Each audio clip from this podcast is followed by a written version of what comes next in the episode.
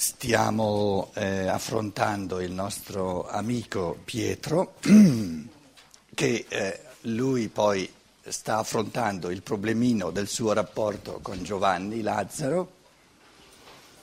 Eh, se volete, mio aggancio personale con questo Pietro è che i miei genitori, dopo nato il primogenito, che si chiama Domenico, mio fratello, due anni più anziano di me, no? Prima sono venute due sorelle, siamo dieci fratelli. Prima sono venute due sorelle, hanno avuto una grande fortuna, sfortuna, perché eh, eh, per un, eh, un contadino bisogna aspettare che venga il maschietto. In terzo luogo è venuto Domenico, adesso era assicurato che la, colui, che, colui che prendeva in mano l'azienda. I maschietti che vengono dopo non sia mai eh, che prendono in mano l'azienda anche loro, allora bisogna dividerla e da sempre, quindi è, è proprio una, un, è, come dire, idealmente visto, è un ultimo eh, eh, approdo del, del cristianesimo petrino perché questi due genitori, i miei genitori, adesso sono tutti e due nel mondo spirituale, ne posso parlare, eh, mio padre è morto l'anno scorso a 93 anni, il loro, eh, il loro cristianesimo, ma proprio profondo, eh, eh, da piccolo, quando non c'era nulla, c'era tanta gioia, tanta fede, la mamma diceva non ci manca nulla, finché abbiamo il Cristo non ci manca nulla. Era più reale lui che non tutte le pecore, le capre che c'erano e le vacche. E eh, una volta che il primogenito, quello ha preso il nome di uno del parentato, eccetera, no? Adesso eh, si tratta di i, i maschietti che vengono dopo alla Chiesa. Il primo che è venuto, io, Pietro, il, quello che è venuto dopo, Paolo. E tutti e due sono diventati preti. Com'è? No, poi è venuto Arturo. Arturo è morto a sei anni. Quindi è chiaro che è karma. C'era in questi contadini, ma proprio cristiani cattolici, no? Questo, eh, la Chiesa cattolica, il cristianesimo di Pietro, dopo duemila anni, proprio così spontaneamente, cioè non, i miei genitori non erano in grado di distinguere il Cristo dalla Chiesa. Magari il loro figlio, poi con, con l'altra figlia che ha fatto, no? ha distinto le due cose. Ah, per loro, eh, come facevano? Era, sia, per, per, per, per, ehm, mettersi in contatto col Cristo, dove si viveva la, diciamo, la, la, la, transustanziazione, questa ostia che si alzava, che era il Cristo che per loro era veramente reale, era in chiesa. E non, stavano a vedere, non avevano neanche tempo di vedere se il prete era bravo o era meno, più o meno bravo, non gli interessava proprio, gli interessava il Cristo. Però il Cristo lo trovavano nella chiesa. Allora, il primo figlio, dopo il primogenito, no? Pietro e Paolo. E siccome nei genitori questo questo desiderio che proprio si, si, unissero con la Chiesa era così forte e di fatti è stato proprio così. Io ho lasciato la terra, sono stato contento di mio fratello che lui, perché se lui non ci fosse lui a darci il fondamento della terra, di, di, di ciò che mangiamo, l'umanità non potrebbe campare. Se mio fratello Domenico avesse fatto la stessa, una struttura uguale alla mia, sarebbe stato tale quale a, a me. Paolo, venuto sette anni dopo, quello è diverso. Invece mio fratello Domenico, proprio di questi due fratelli, uno si è dedicato alla terra come fondamento, diciamo, corporeo di tutto un cammino che noi possiamo fare spirituale. Tanto è vero che lui eh, si digerisce eh, eh, tempi fa i miei libri, adesso negli ultimi anni sempre di più Steiner. Dice Pietro, te sei bravo, però Steiner è molto più bravo.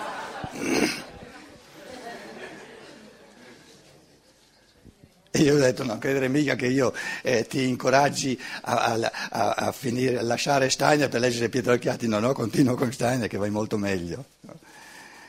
Eh, questo mistero di Pietro è proprio il mistero del cristianesimo petrino. Le parole che noi adesso stiamo vedendo alla fine del Vangelo di Giovanni, dove l'ultimo capitolo, il ventunesimo, è stato scritto dai discepoli che hanno, possono parlare un po' più liberamente, si incentra sull'identità di Pietro e di, e di Giovanni, Giovanni Lazzaro, lo sappiamo che l'altro è Giovanni Lazzaro, colui che il Cristo eh, ha, ha, risvegliato, che è iniziato dal Cristo, e non si può pensare che come, come postludium eh, di, di un Vangelo di questo tipo qui si tratti soltanto delle loro due personalità. Si tratta di due tipi di cristianesimo, di due tipi fondamentali della sequela del Cristo, no? che queste due individualità eh, eh, incarnano. E le due affermazioni fondamentali sono Pietro, tu sei colui che mi deve seguire a ruota e l'altro deve aspettare. Ora, nell'affermazione che dice l'altro deve aspettare è implicito, che Pietro lo capisca o no nel corso dei duemila anni, questa è un'altra cosa, ma è implicito che il mandato di Pietro ha un inizio e una fine, perché poi viene l'altro. Altrimenti il Cristo dovrebbe dire, Pietro, l'altro non c'entra, tu sei colui che mi segue per tutta l'eternità. Ed eravamo arrivati proprio ai due versetti, ai tre versetti, 18, 19, ai due versetti 18-19, dove dice, caro Pietro, guarda che tu, il tuo operare nell'umanità ha due fasi, una fase di gioventù e lì te la goderai la gioventù, perché è una gran bella cosa, e nella gioventù farai quello che vorrai, cioè avrai la possibilità di far valere nell'umanità la tua volontà. Poi, la seconda fase, diventerai vecchio.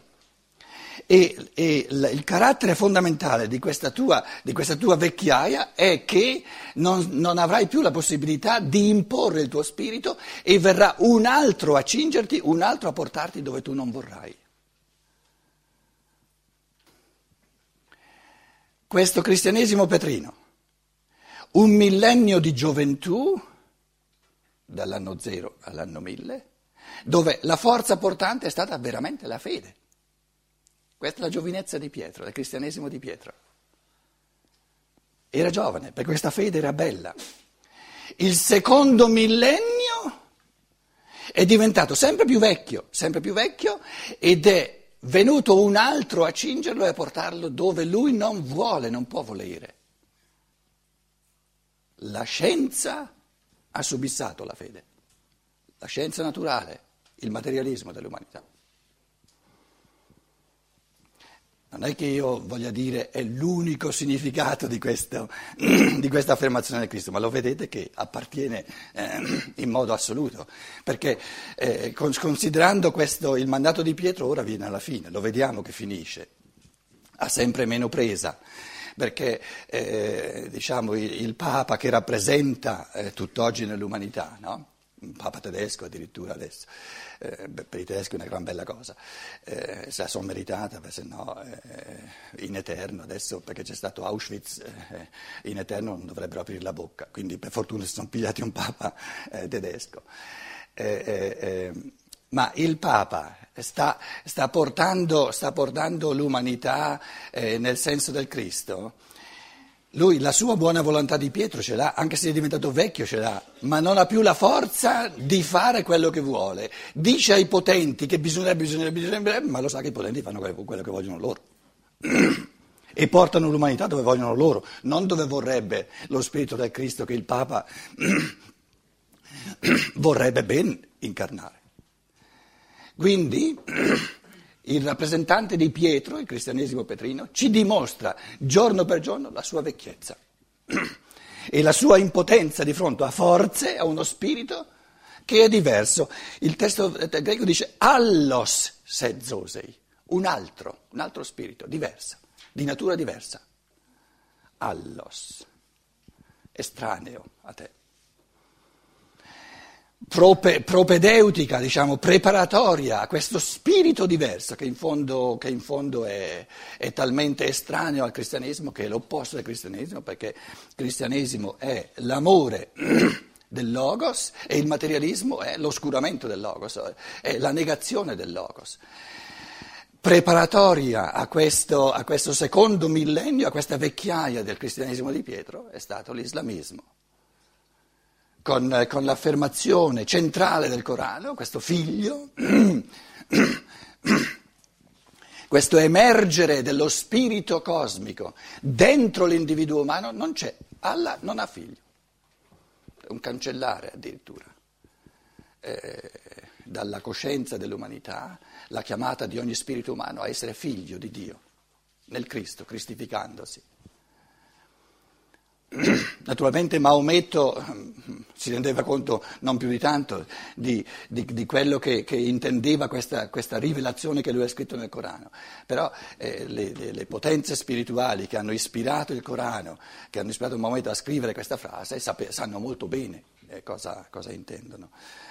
E quindi ehm, è, è, storicamente eh, da provare, si può provare storicamente, che tutta la corrente delle scienze naturali eh, eh, si rifà all'arabismo. Eh, Aristotele no, è, stato, è, è, è, venuto, eh, a parte le, le, le, gli scritti di, di, teoria della conoscenza, gli scritti logici di Aristotele sono arrivati al, al, all'Occidente direttamente, ma tutti gli scritti, tutti i pensieri aristotelici di scienze naturali sono, quindi la scienza naturale, che, che ha le sue radici in Aristotele, è venuta in Occidente attraverso l'arabismo e un, un, un, Tommaso d'Aquino, tutta la scolastica, una delle cose più importanti della scolastica è proprio diciamo, il, il, la diatriba, il dibattito, la lotta contro l'arabismo, contro una interpretazione eh, Avicenna, Averroè, eccetera. Il grande Averroè che aveva espresso eh, l'idea che c'è soltanto un'intelligenza cosmica, un nus unico per tutti, quando un, essere umano nasce, una goccetta di questo nus viene instillata in lui, ma non è il suo intelletto, non è un pensare che gestisce lui in libertà, è la sapienza cosmica, il logos cosmico che pensa in lui. Quando lui muore, questa goccia ritorna nel mare diciamo, della, del, del logos universale e non esiste immortalità individuale. Quindi eh, detto in terminologia buddista, quando l'uomo muore sparisce nel nirvana. Non resta una, una, uno spirito individualizzato, distinto, no? eh, eh, distinguentesi da altri spiriti. E di fronte a questa affermazione, se l'essere umano non, non è uno spirito individualizzato, la libertà sarebbe una, una, una, un'assoluta menzogna, no? perché uno eh, dovrebbe dire io penso è una menzogna. Il logos pensa in me, l'intelligenza cosmica pensa in me e quindi eh, sarebbe impossibile rendere l'essere umano responsabile anche delle sue azioni, quindi la moralità sarebbe una cosa assurda, perché non c'è libertà. E allora diciamo che eh, la scienza naturale poi la scienza naturale invece di parlare di Dio, del logos cosmico che ti, che ti gestisce come, come, una sua pedina, parla della natura. Ma che noi eh, chiamiamo ciò che gestisce l'uomo dal di fuori, che lo chiamiamo Dio, che lo chiamiamo logos, che lo chiamiamo natura, è la stessa cosa. È la stessa cosa perché l'affermazione fondamentale è che l'uomo è determinato dal di fuori, quindi non è libero, quindi non è responsabile lui delle sue azioni. A quel punto lì il cristianesimo di Pietro nel secondo millennio è stato preso in castagna, si è preso eh, in contropiede perché eh, in fondo è un cristianesimo che ha sempre detto no, se tu, se tu ti arroghi di essere libero sei superbo, è è la, grazia in te, devi aprirti alla grazia, è il Cristo che opera in te, devi aprirti, è Lui che fa in te, tu devi avere la fede ed è la grazia che è importante. Adesso invece di, la grazia è, è, stata chiamata natura, ma è, è la stessa cosa di, di, quella che diceva Pietro. E allora, allora l'umanità negli ultimi 500 anni, gli ultimi 5 secoli, ha detto, se ciò che conduce l'uomo, ciò che determina l'uomo, no? sia Dio o sia la natura, ci, è la stessa cosa, l'uomo viene determinato. Però voi teologi, tu Chiesa, eh, continui a, a, speculare su questo Dio, su questa provvidenza, su questa grazia, su questa, su questa, rivelazione, eccetera, eccetera, eccetera, ma lo vedi che lì non si può avere una scienza oggettiva, perché sono tutte cose da speculare. Lasciamo perdere tutte, tutte, queste teorie, teniamoci al campo sperimentabile, teniamoci al campo della natura, perché lì è possibile una scienza oggettiva. Allora, l'umanità degli ultimi 500 secoli ha lasciato perdere, in fondo, no? tutte le disquisizioni che non partono dalla percezione sensibile, si è concentrata sulla scienza naturale. E di, del cristianesimo di Pietro è restata un'esile voce melancolica che dice sì, però sarebbe bello se lo spirito fosse ancora importante nell'umanità. E, e, il potente, al di là della, della, pozzangherina atlantica, dice: Ah, che bella questa voce, è molto bella. Però, eh, col terrorismo, sì, eh, caro Papa. Bello, è bello che tu dici che dico queste cose, però col terrorismo ci vogliono le bombe. Col terrorismo ci vogliono le bombe. E allora a che serve questo cristianesimo di Pietro? in fondo a illudere gli uomini che ci sia ancora qualcosa. E allora il Cristo viene con una, con una, grossa e dice, guarda caro essere umano che c'è di meglio che non sperare che ci possa essere qualcosa di, me, di meglio. Hai la possibilità di crearlo, però come individuo. E questa è la scienza dello spirito, questo è il cristianesimo di, di Giovanni e di Lazzaro. allora, eh, sto facendo adesso andando un po' a, a, a ruota libera, però sono cose eh, molto fondamentali che sono veramente scritte qui nel Vangelo. Eh, perché è chiaro che presentando il mandato di Pietro e il mandato di Giovanni Lazzaro eh, si deve gettare lo sguardo su, non soltanto su secoli, ma addirittura su millenni dell'evoluzione. E stanno, noi adesso abbiamo nella percezione, nella percezione storica, ma nella percezione, eh, questi duemila anni sono successi, ci sono tanti fatti che possiamo, che possiamo eh, come dire, eh, analizzare, brava la parola giusta, e quindi farci, su queste percezioni farci dei concetti.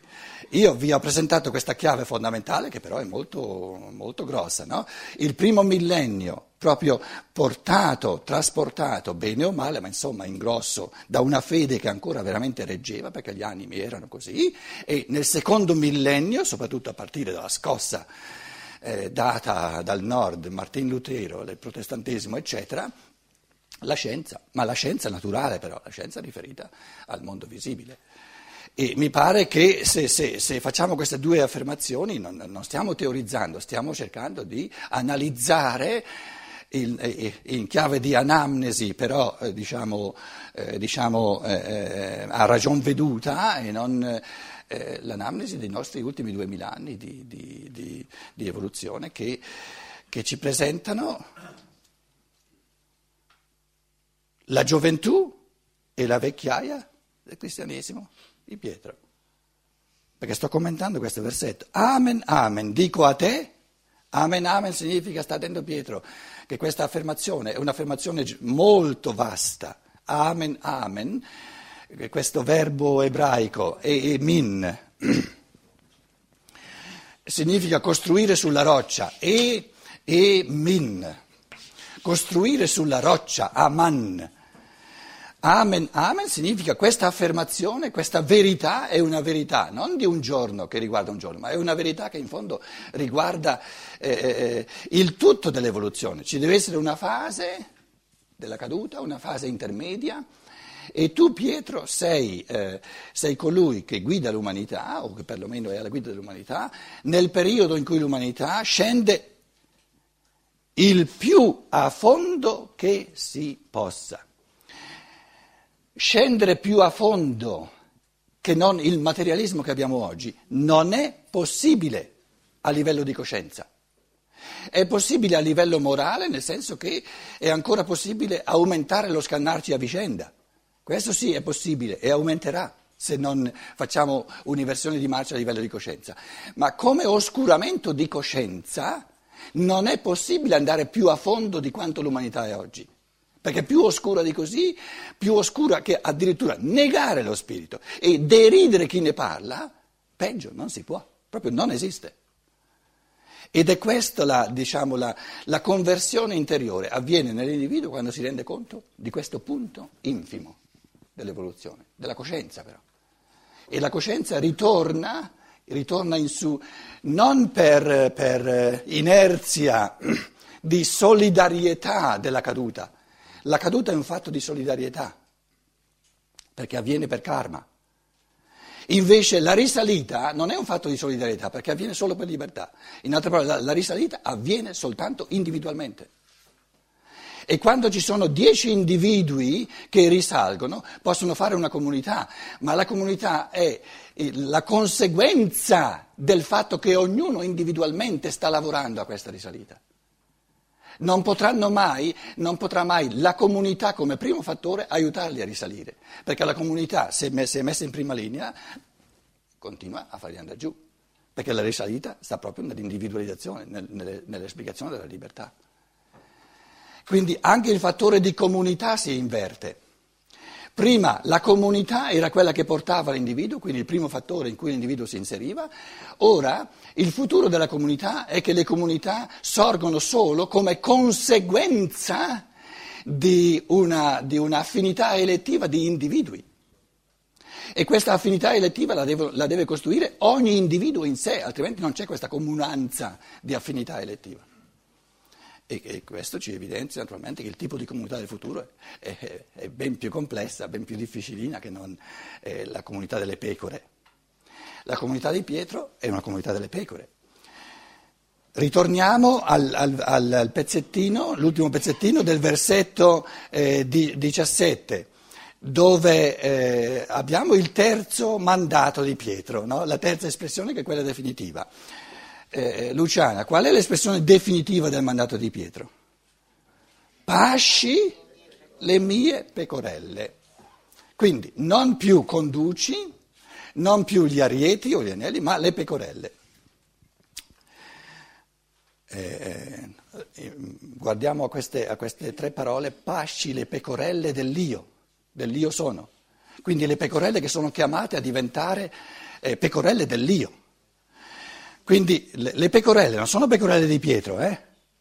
Il Cristo non dice pasci le tue pecorelle, dice pasci le mie pecorelle. Quindi sono destinate a diventare sempre più pecorelle dell'io. E più diventano pecorelle dell'io e più eh, rafforzano la, for, la, la, diciamo, la, spina dorsale dell'io dentro di sé, in chiave di pensiero, in chiave di, di libertà, in chiave di, di, di amore a partire dalla volontà libera, eccetera. Ieri ci dicevamo, in queste pochissime parole, pasci le mie pecorelle, c'è che colui che pasce eh, non è quello che trova i pascoli. I pascoli ci sono già e lui è soltanto lì a pascere. Cosa fa pascendo?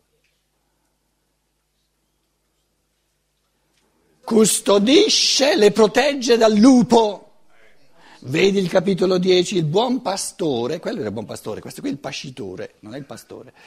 È, è, è, è, lì per custodire, per proteggere le pecorelle dal lupo e dal, eh, dal, dal, dal salariato.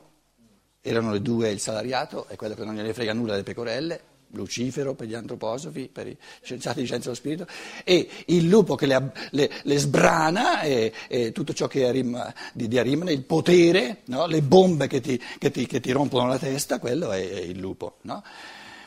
Il mandato di Pietro è di proteggere l'anima bambina.